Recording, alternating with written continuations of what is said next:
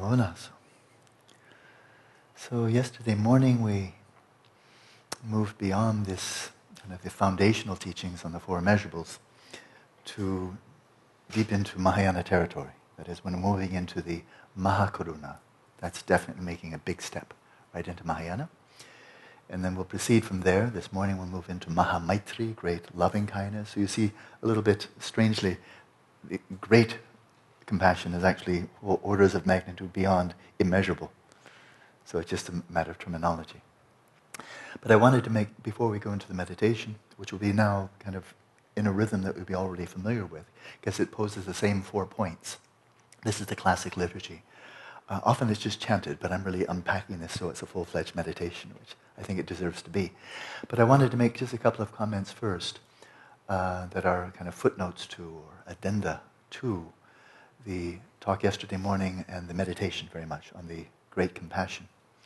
And this enormously provocative question with which the classic meditation begins. And that is why couldn't all sentient beings, or why couldn't we all? Why couldn't we all be free of suffering and the causes of suffering? It's a, just an enormously, how do you say, full, provocative question. Uh, and all of Dharma, in a way, is a response to that. But we always want to keep our feet on the ground, you know, that it has to be realistic. And people suffer for different reasons. Now, is there any reason why we really need to suffer mentally? And the, the Buddha's answer is, well, no, there is no reason you have to suffer mentally. It's just cut to the root of all mental distress, and you're, you're free completely and forever of all dukkha, of mind. But what about the body? What about about the body? There are, if you've broken your bones, or if you have arthritis, or if you have some, many, many diseases just don't lend themselves to effective medical treatment. We just know that, let alone aging. You know, we haven't found a way to kind of reverse that and make that turn out well. Or death itself. You know, so even Gautama the Buddha, he did get old. He did, according to the Pali accounts, Pali Canon accounts, he did get sick on occasion. And then, of course, he died. So this, all this Buddha Dharma, this whole fourth noble truth about the path to liberation from suffering and the causes of suffering, well, even the great expounder, the great awakened one, still got old, got sick, and died. So you say, well, but then isn't that kind of a bummer? Getting old, getting sick, and then dying. And of course, the immediate response is, well, that, but it was all transmuted. He experienced no mental suffering in that whatsoever. The body got old, yes, and so forth, but no mental suffering. But what about the physical? What about the physical? And what about physical, if we ask, why couldn't all sentient beings be free from physical suffering and its causes? And the answer would be, well, I've got an answer for that. There are some physical problems that just that we can say they're due to karma from a Buddhist perspective or a medical perspective. There's just no effective treatment, right? There's just no effective treatment. And so, so then, therefore, although your mind may be very well, your body uh, may be just stuck in samsara until you're finally rid of it. So these are not trivial issues. So I would suggest, in terms of the uh, freedom from suffering and its causes, there are two strategies, and one may follow both, but they are not the same. And that is if one is suffering from a physical malady, physical distress, physical suffering of any kind, due to injury, due to illness, or just for that matter, old age, one possibility is you actually find effective therapy. It could be from mainstream medicine, which has so many strengths. It could be from Chinese, traditional Chinese medicine, Tibetan medicine, physiotherapy, who knows what. There's such a broad spectrum of mainstream and then also more holistic and so forth types of therapy that may be able to really help you, in, in which case then you're, hedonically you're much better off. That is, you really, the, the problem that was there, chronic, but you finally found the healer who could heal you. And now your body is healthy once again. Right? So that's really good. If that can happen, that's great. Of course, sometimes it just doesn't happen. And in traditional Tibetan medicine, I know, having translated innumerable times for Dr. Yeshi Dhonden, uh, he knows perfectly well within his tradition and by his means of diagnosis, he can tell, with his pulse diagnosis especially, uh, whether a disease is karmic, in which case, then the responsible traditional Tibetan doctor will say, I'm sorry, but I have no treatment for you. I don't believe it can be treated effectively. This is karmic. You're just going to have to weather this one out. The karma has to burn itself off. And that's what a Tibetan doctor, he won't give you false hope. Tibetans don't like, don't, that's not part of Buddhist tradition, to mislead people, deceive them. Oh, you can't handle the truth. Well, yeah, go take these pills. Uh, you'll feel much better. They don't do that. You know? And so, so what about such cases? So, so, for, so for the cases where you can be healed, great. Why not just be healed, right? Why not? I think we'd all prefer to be healthy than unhealthy and so forth and so on. But what about those cases, whether it's karmic or karmic or not, at least at this point in time, there is simply no effective medical treatment that you found, and maybe it's not findable. Then what? Then you say, but yeah, but I, uh, am very happy to have mental well-being, but I kind of like, you know, I'm, all, I'm also embodied. So what about the body? What about the body? Or is that just say, well, that's just tough luck. That's karma. You know, you're stuck with it. And I remember very vividly, it's quite a few years back, we had a, there was a Mind and Life conference in which I was, again, as I did so many times, served as co-interpreter.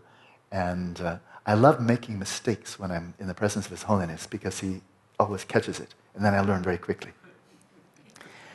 And so, you know, I've had this informal but very long-term relationship with Tibetan Buddhism, uh, Tibetan medicine.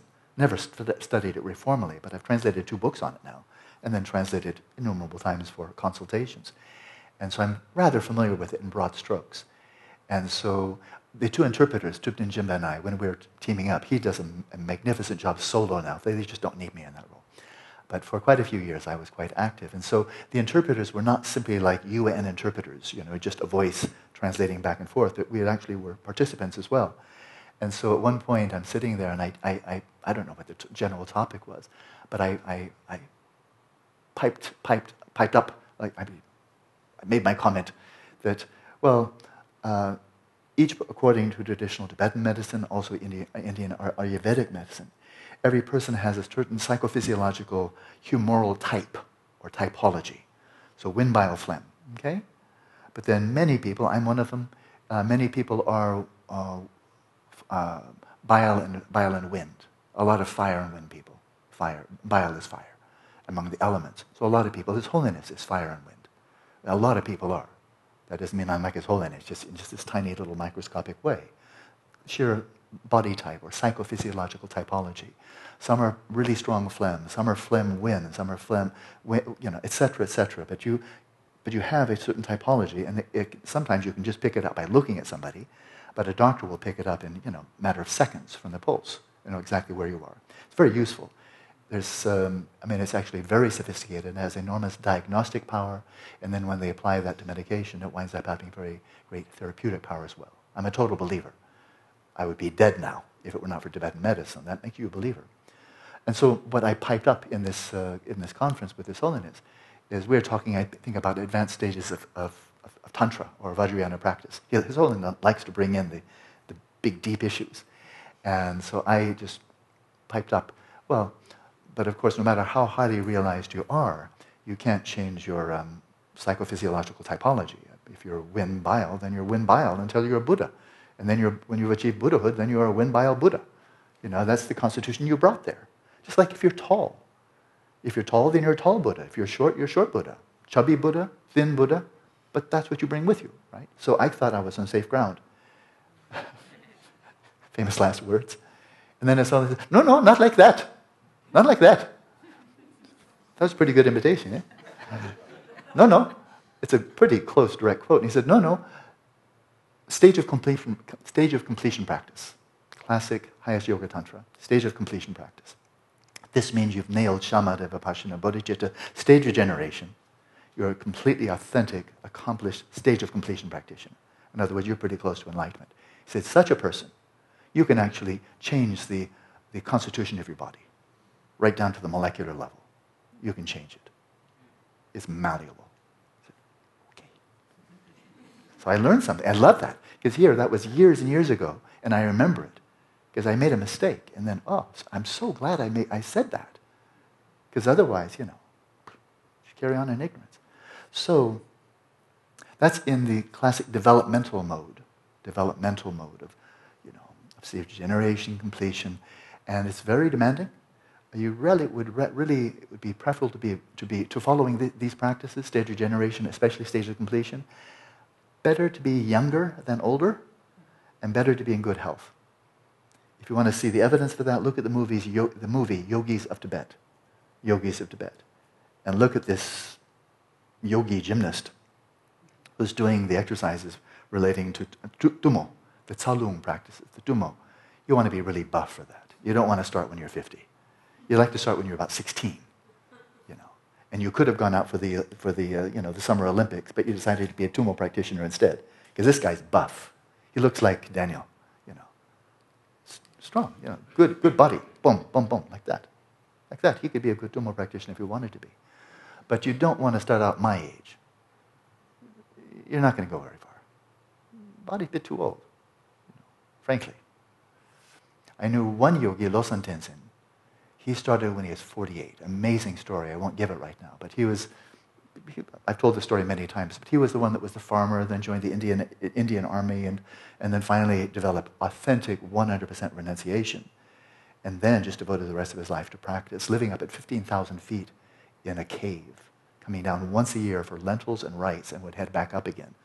One austere, austere monk. I translated for him. It was a tremendous privilege. And he commented when I was translating for him, this is about 20, no, 30 years ago.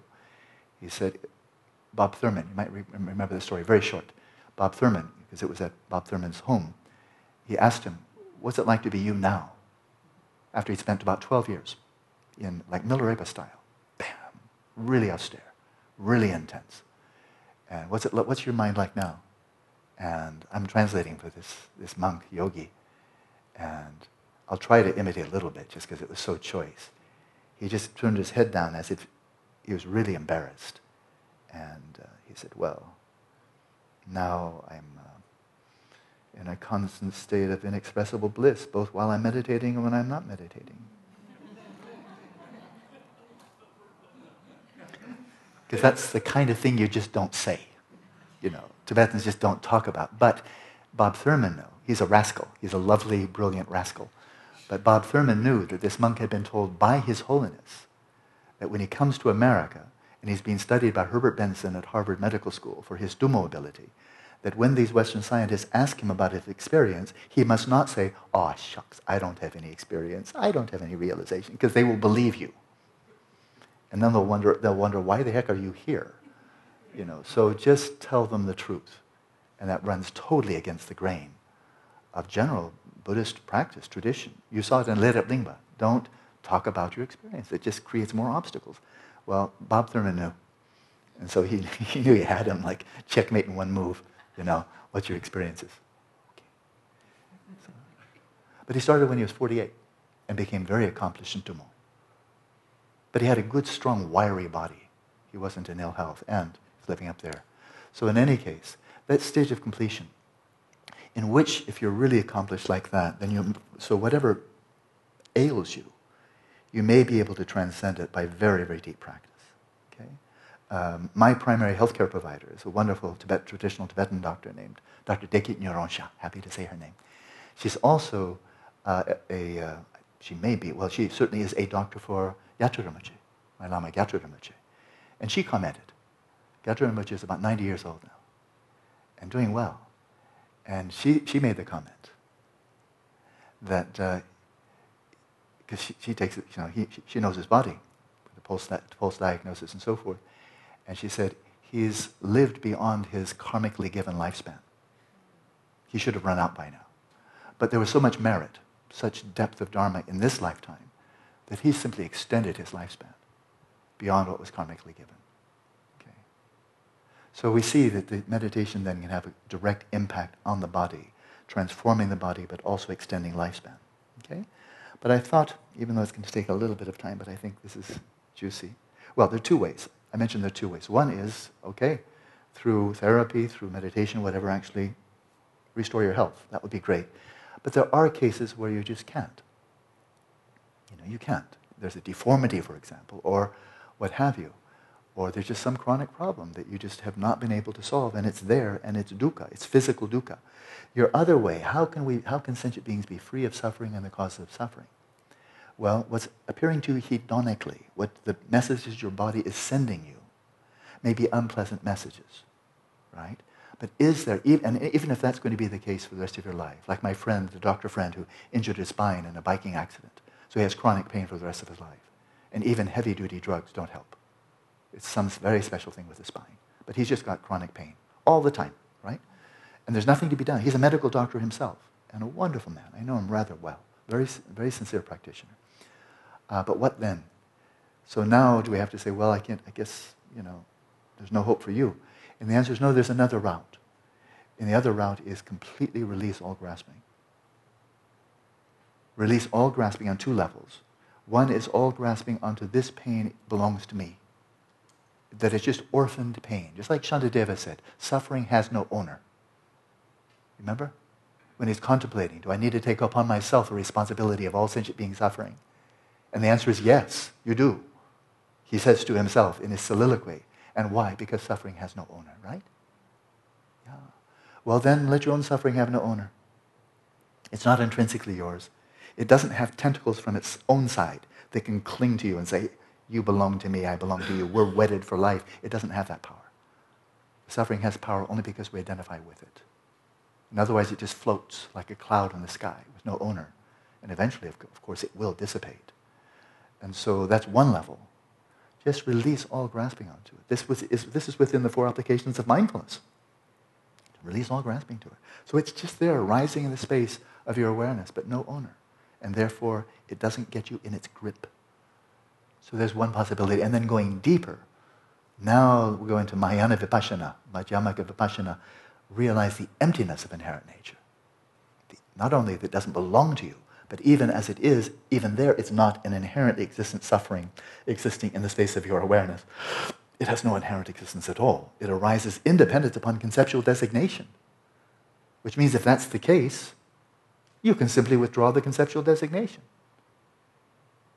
In which case, for you, being in the center of your mandala, that pain doesn't exist anymore.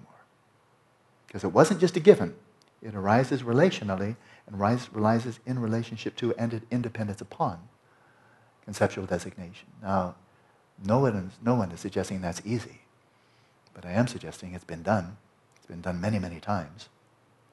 It's a fact. Don't have to believe me, but it's still a fact, whether you believe me or not. But now I just thought, let's have some fun here, in case you're not having fun yet. When's the fun time going to begin? And we're in the context of Dzogchen, right? In the, in the culmination of Dzogchen meditation. Oh, now is it going to show up here? I sent myself an email, really nice email. Right now, I'm getting, oh, there it is, got it. So I thought, well, what's the culmination of the Dzogchen path? It's rainbow body. Rainbow body would suggest a very deep, very, very deep transmutation of your body. So we're really back to body. So I'm just going to read, I think, without, I don't think it needs much of any commentary.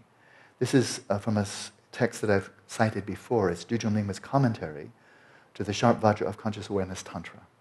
And a very succinct, spot on um, description of rainbow body, of multiple levels. And among his disciples, there were those who achieved all of them. So it was not hypothetical. This is not mystical theology. This is empirical evidence, and he's simply accounting well, what's behind it. What's the story? Like, what's the story when Geshe Zopa Rinpoche, when Geshe Zopa, when he passed into clear light of death? What's the story? All you see out, outside is, well, that's weird. His body's not decomposing. What's the story? Because that's not the point of med- meditation, is to show off for a week. Oh, look, my body doesn't decompose for a week. I mean, who, after you've seen it once or twice, who cares? It decomposes later. So by itself, if that's all there is to it, well, that's, well, that's interesting. That's kind of odd. But then it decomposes after a while. But then that entirely misses the whole point. The point was not how long I can keep my body from decomposing. That's a mere peripheral side effect. Frankly, not that dissimilar to the heat generated by Tummo meditation. Of course, I hope nobody misunderstood me when I said there are cheaper ways of drying your laundry than, you know, wrapping yourself in wet, wet wet sheets. I mean, that's just the outer effect. What's, what's that practice for? To realize emptiness. By directing your energies right up through the central channel and realizing emptiness. by way of this energetic approach. That's the real reason. And the side effect, the outward effect that you can actually see, well, a lot of heat is generated. So now we just go right to this commentary. Dudjom Lingpa commenting on the revelation that he himself transmitted, and that is the Sharp Vajra of Conscious Awareness Tantra. So when it comes to rainbow body, here's what he writes. Or this was actually uh, oral teaching. So he spoke it, and one of his disciples, Pema Dashi, wrote it down, edited it, and then it comes out. And I've translated it. This is in the three-volume set that will come out next year. By actualizing the original pure Dharma, the original pure Dharmakaya in this way, the signs of truly perfect Buddhahood are that, like water dissolving into water or like space dissolving into space, your quintessential body has no limits with regards to its lifespan, duration, and dimensions. Your quintessential body. Without such limitations, you awaken as the great transference, youthful vase body, or Kaya, in the absolute space of phenomena free of conceptual elaboration. So this is a direct reference to the highest level of rainbow body. I mentioned before, Padmasambhava manifested that, Vimalamitra manifested that, uh, Chichen, Chetsün Senge Wangchuk manifested that, what, 13th century, I think. It's rare, though. It's really quite rare over the whole history of Indo-Tibetan Buddhism. It's just not that common. And so I do find it interesting that it keeps on coming up, and especially here in these very future-oriented uh, revealed teachings, pure vision teachings of Dudjom Lingpa, that he keeps on referring to it like, you know, that's not just for three people for the last thousand years. This actually could happen again. You know, I'm taking that seriously. They've earned my trust. But earned my trust. I've never been good at blind faith. Never could do it. But they've earned my trust. So I have trust in this. But there it is with this great transference rainbow body. Calling, he call, refers to this as the quintessential body that has no limits with, resp- with regard to its lifespan, duration, and dimensions, which is to say that when you achieve this great transference rainbow body, or also called the youthful vase body, great transference youthful vase body, I won't give the etymology of that, um, that you achieve that at any age. You could be 45, 50, 60, anything, and you're not dying. You may, your, your natural death might have been 20 or 30 years in the future, but you finished, and you are a gifted individual.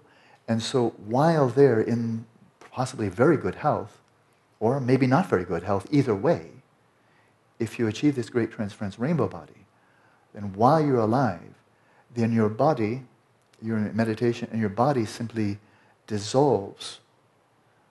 All the materiality of your body dissolves, dissolves away.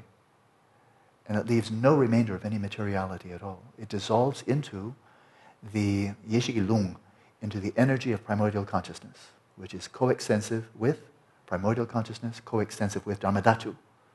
So it is that from which, if we consider that all appearances are these effulgences of primordial consciousness or Rigpa, and that means all materiality, and there's a detailed analysis of this, of how the five elements are all emerging from the five facets of primordial consciousness. You know, these outer crust, outer crust. But what if you tap them into their source? Just like following the five poisons tap them into the source, trace them back to the source. It always goes back to Rigpa, primordial consciousness, the five facets of primordial consciousness. So that is the evolution out into samsara, is the encrusting, the crystallization of these, this outer radiance of primordial consciousness. And then in the practice of Dzogchen, you're just reversing that. And you decrystallize, you melt your physical body made of atoms that physicists, chemists know a whole lot about. You're just melting that right back from which they came, right back into the energy of primordial consciousness, which means there's no materiality left. You disappear. You do a disappearance act. Right then, when you're in perfectly good health, you've achieved enlightenment. But then, in a finger snap, if somebody blinked, you might not even see it. You can just reform like that. You can reform. And then you'll look like, if you can ha- have any form you like, but you could reform in the same form that you were before and nobody would know the difference except that there's no materiality to your body at all. Which means you will not die. That's the one way to cheat death. Arhats die, the Buddha died, Buddha Shakyamuni died. But if you do this, you pull the rug out from beneath the Lord of Death. He goes, pooh, falls on his back. Because, speaking a little bit poetically, the Lord of Death is looking for you and he can't even find your body. because there's no body to die. You just withdrew it. Before it could die, you just right back. And what's manifesting here is just like a reflection of the moon and water, but it's, it's like a holodeck. You can touch it, you can hug it, you can say, but it's here, like in a dream. But as in a dream, there is simply no physicality there at all. So whatever ailed you, well, that's history. Because you don't have a body that can be a host for any ailment ever again. And you will simply withdraw any emanation. It's, said in Tibetan, gomba dzogpa, that your intention has been fulfilled. So you manifest in the world to serve in a certain way. And when the job's done, go. That's what Padmasambhava did, by general account. When Padmasambhava had finished what he needed to do in Tibet, he didn't die. He didn't head off to India. He didn't hop on his donkey and go someplace. He just went, just re- withdrew, withdrew the appearance. So, great transference rainbow body. My own predilection is don't count that out. I don't think it's just ancient history. And it's, again, I don't, I don't, I'm not forced to believe it's only ancient history. I'm not forced to believe this is superstition or fabrication or just myth. I'm not, not forced to. These are extremely responsible people and they know one heck of a lot more about dying than anybody in the modern world of science and so forth. They don't know how how to even abide in the clear light of death, let alone these others. So that's clear, that's great transference rainbow body. And now, the bodies of some people become enveloped in light and disappear into the nature of light. This is called the mass of light. The bodies, so that's another way to check out. Uh, the bodies of others are encompassed by a shroud of light that covers the sky with rainbows and clouds and they disappear into rainbow colors. This is called the great rainbow body. In these two cases, when you come to the end of your life, you awaken, you awaken without any separation of your body and mind. You just, you're gone. So, in other words, no body is left behind. That would be the separation. Well, there's just no body, there's no remnant. Other people, after their bodies and mind have separated, dissolve into the nature of rainbows and light without leaving behind any trace of their aggregates. This is called the little rainbow body. For some people, when the ground clear light arises, within seven days, the material elements of the body become smaller and smaller, until finally, only the residues of their hair and nails remain. So that's the small rainbow body. And that, according to the late Kyabje Penor Rinpoche, the late head of the Nyingma order, and I translated for him only once in Los Angeles, and at that time, he said, and I heard and I translated, he said, I know with certain knowledge that in the course of my life, there are at least six cases of people achieving that. I know that to be the case.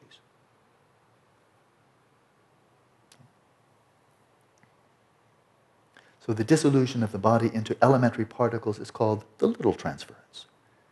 It also occurs in cutting through for those of exceptionally superior faculties. So most of these modes of the achieving rainbow body occur directly as a result of the practice of tögal, the direct crossing over. But for those of exceptionally superior faculties, you may achieve the rainbow body just by trekchö, just by the cutting through. It could be enough. In other words, what I'm giving you here in eight weeks, if you don't achieve rainbow body, then it's not my fault. Because you actually have enough teaching here. And if you do, then I'll congratulate you, if I can find you. So, thus, there is first the mass of light, second, the great rainbow body, and third, the little rainbow body and little transference, or the dissolution into elementary particles, which are accounted as one, making three.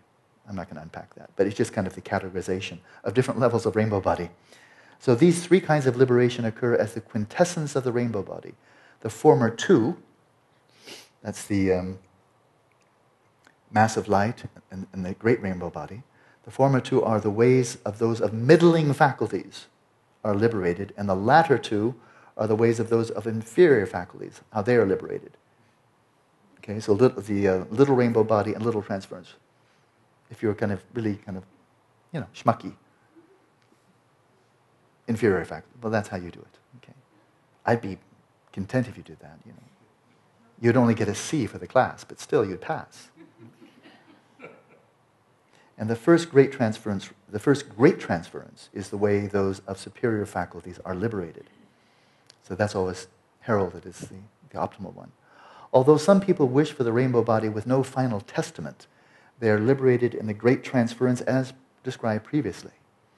Others who aspire for the rainbow body with no physical pain achieve it as a massive light and a great rainbow body. Yet others who wish to transfer to the rainbow body achieve the little rainbow body and disappear into minute particles. So the first is the Dharmakaya of entering the womb of natural liberation.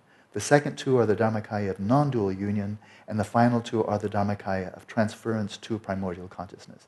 However, you are liberated among these three ways, the unwavering Dharmakaya manifests limitlessly as displays of the kayas and facets of primordial consciousness. So the final point is a simple one, but rather important, and that is these, there's this you know, higher, medium, and low, lower levels of um, rainbow body. But, and Gyatrul Rinpoche made this very clear when he was teaching this, this is your outer manifestation. Outer manifestation. Um, but, but, and that, that depends on your giftedness and so forth and so on. But once you've achieved rainbow, rainbow body, then the quality of awakening that you experience is the same. Where you arrive is the same, whether it's small, medium, or great. Enlightenment is enlightenment, which means then from that point on, you just manifest as effortlessly as the moon casting its reflection on countless, in countless pools of water. Effortlessly and in any way needed, manifesting the kayas, Sambhogakaya, Nirmanakaya, and so forth, manifesting facets of primordial consciousness. So, in other words, the, um, how do you say, the compassion element really has no limit except for that which we impose upon ourselves. Okay? That was a little introduction to Rainbow Body. Now let's go for it.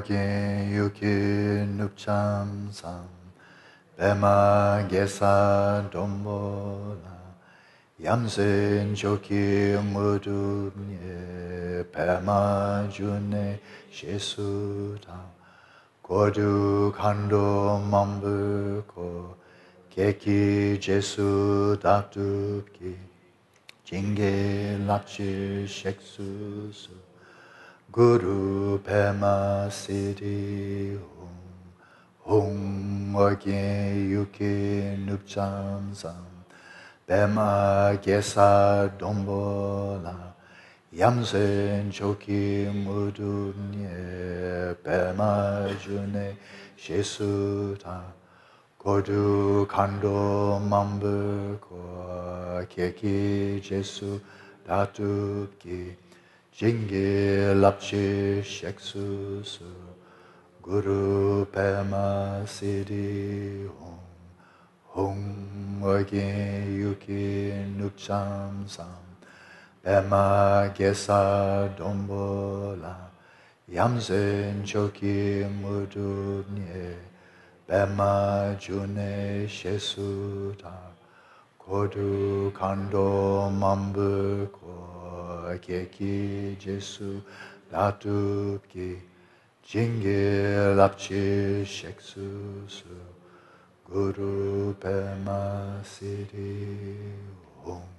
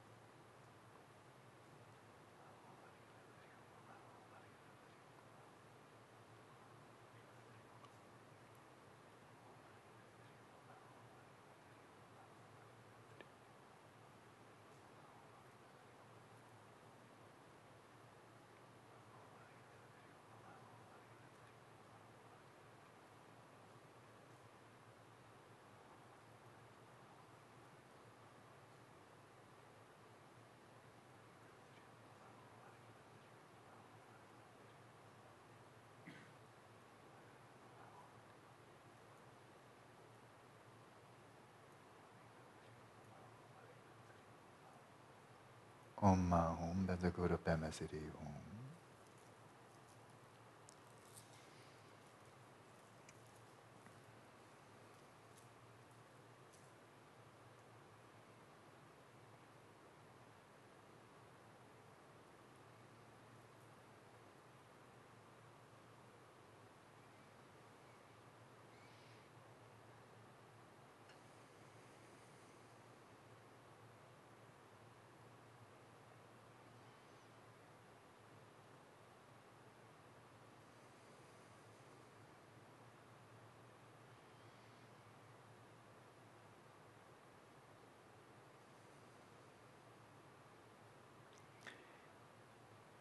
If you would like to change your posture, please do so now.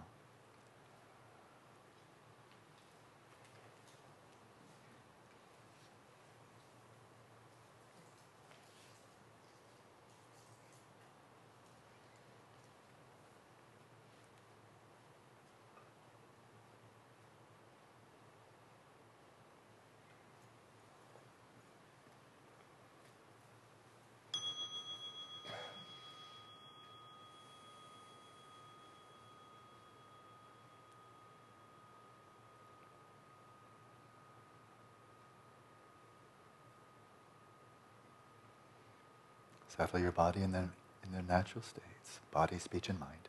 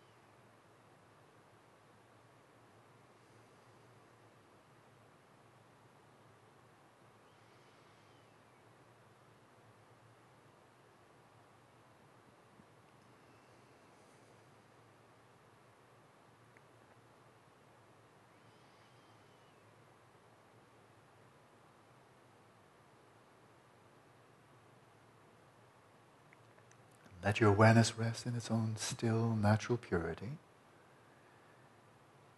indivisible from the mind of Guru, of Guru Rinpoche, indivisible from the mind of Samantabhadra.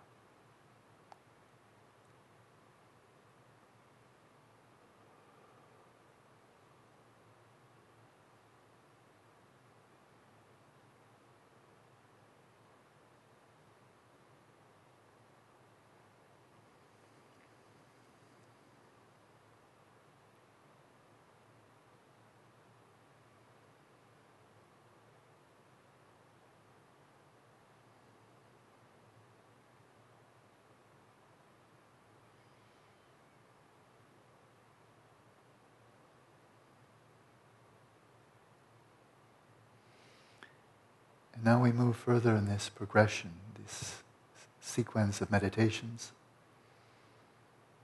beginning with immeasurable loving kindness, compassion, empathetic joy, and equanimity. With that as the foundation, the richly cultivated soil. Then we move on to great compassion, in which we are uh, arouse the aspiration and the intention that all sentient beings may be free of suffering and the causes of suffering. And we imagine that to have taken place. Imagine this enormous relief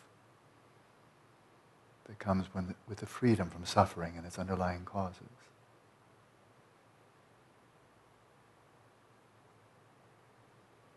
But now we move further, beyond mere relief, beyond mere freedom. We move to Mahamaitri, great loving kindness. And you'll see that the pattern of the meditation, the sequence, is, is as the, the same as before in the cultivation of great compassion, which is to say, we begin with a question, and it is not rhetorical. In Tibetan, Semchen Tamjit Dewa Dandewi Gyudandena Chimarung. Why couldn't all sentient beings be endowed with happiness and the causes of happiness?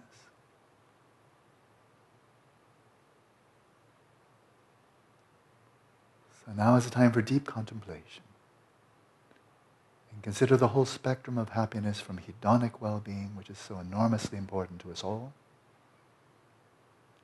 but reaching up and encompassing eudaimonic well being.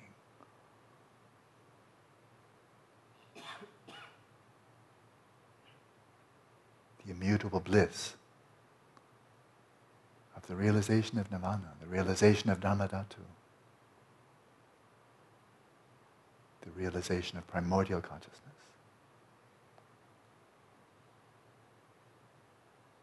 Why couldn't all sentient beings find such happiness and its causes?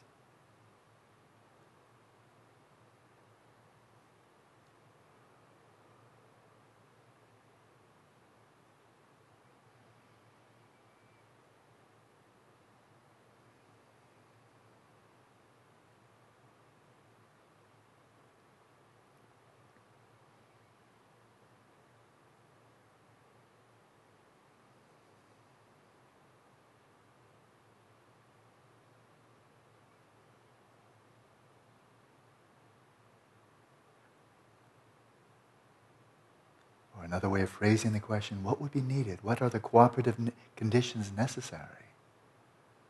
Since the primary cause is already there, each one is imbued with the Buddha nature, but it's not manifesting. What cooperative conditions, what circumstances need to be brought together so that all beings may find genuine happiness and its causes? Brainstorm, heartstorm, imagine.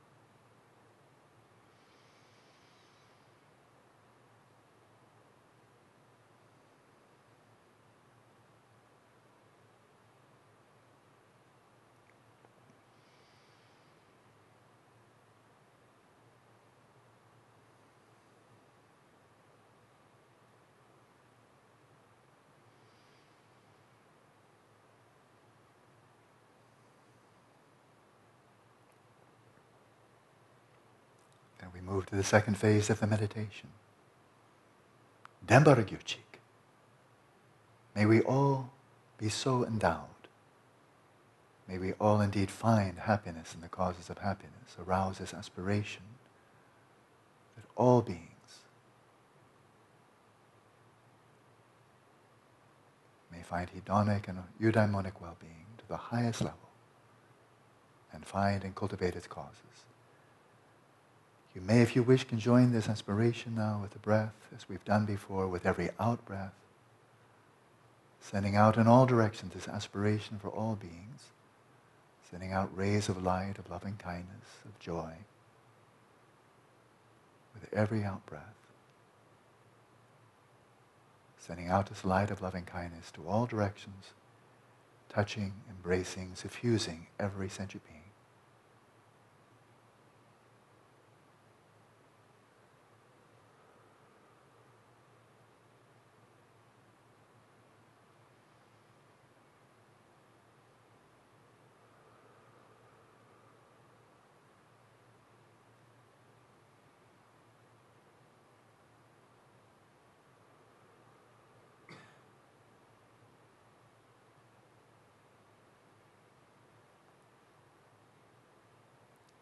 You've cultivated pure vision in the past in your state regeneration practice, or as we saw in the pure illusory body teachings in the dream yoga teachings, now is the time to manifest that.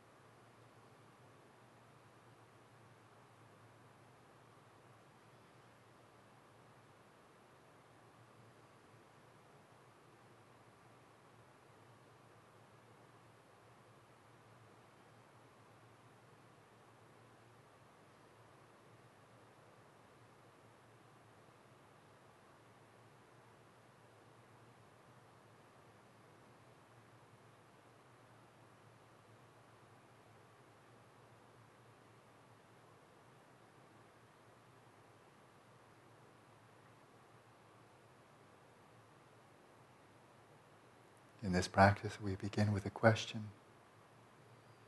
The question leads, leads to an aspiration. And then in the third phase of the meditation, the aspiration leads to intention, resolve, a pledge or a promise. In Tibetan, very simply, Dembar Daki Jao. I shall do so. I shall bring all sentient beings to happiness and the causes of happiness. If you continue to with the visualization, then imagine now as rays of light emanate in all directions. Imagine them effectively bringing each sentient being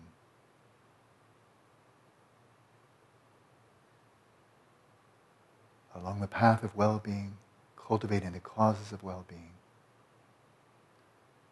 right to its very culmination, to perfect awakening. Imagine this occurring in this realm of possibility. Imagine this occurring here and now.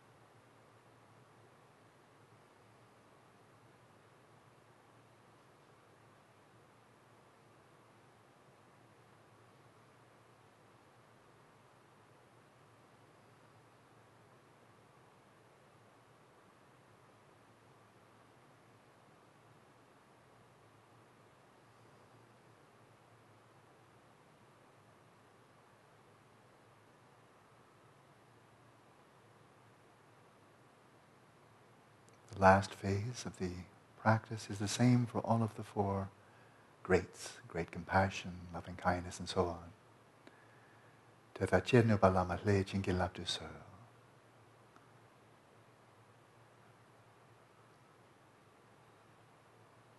May the Guru and the deity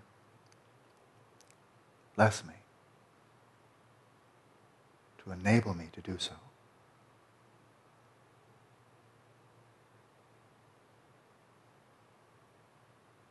May it be actualized. And in this phase, you may, if you wish, imagine with each in-breath the light of blessings of the Buddhas of the three times. All the Yidams, all the great Bodhisattvas, the Dharma protectors, the Dakinis, the whole array of enlightened beings. Their blessings converging in upon you from every side, converging in upon your body, in upon the nucleus at your heart, with every in-breath. And with every out-breath, breathing out this light, as if sands moving through an hourglass, moving through the fulcrum, moving out the other side, drawing in all the blessings emanating all the blessings in all directions with the aspiration and the resolve. All beings find happiness and the causes of happiness. This I shall do.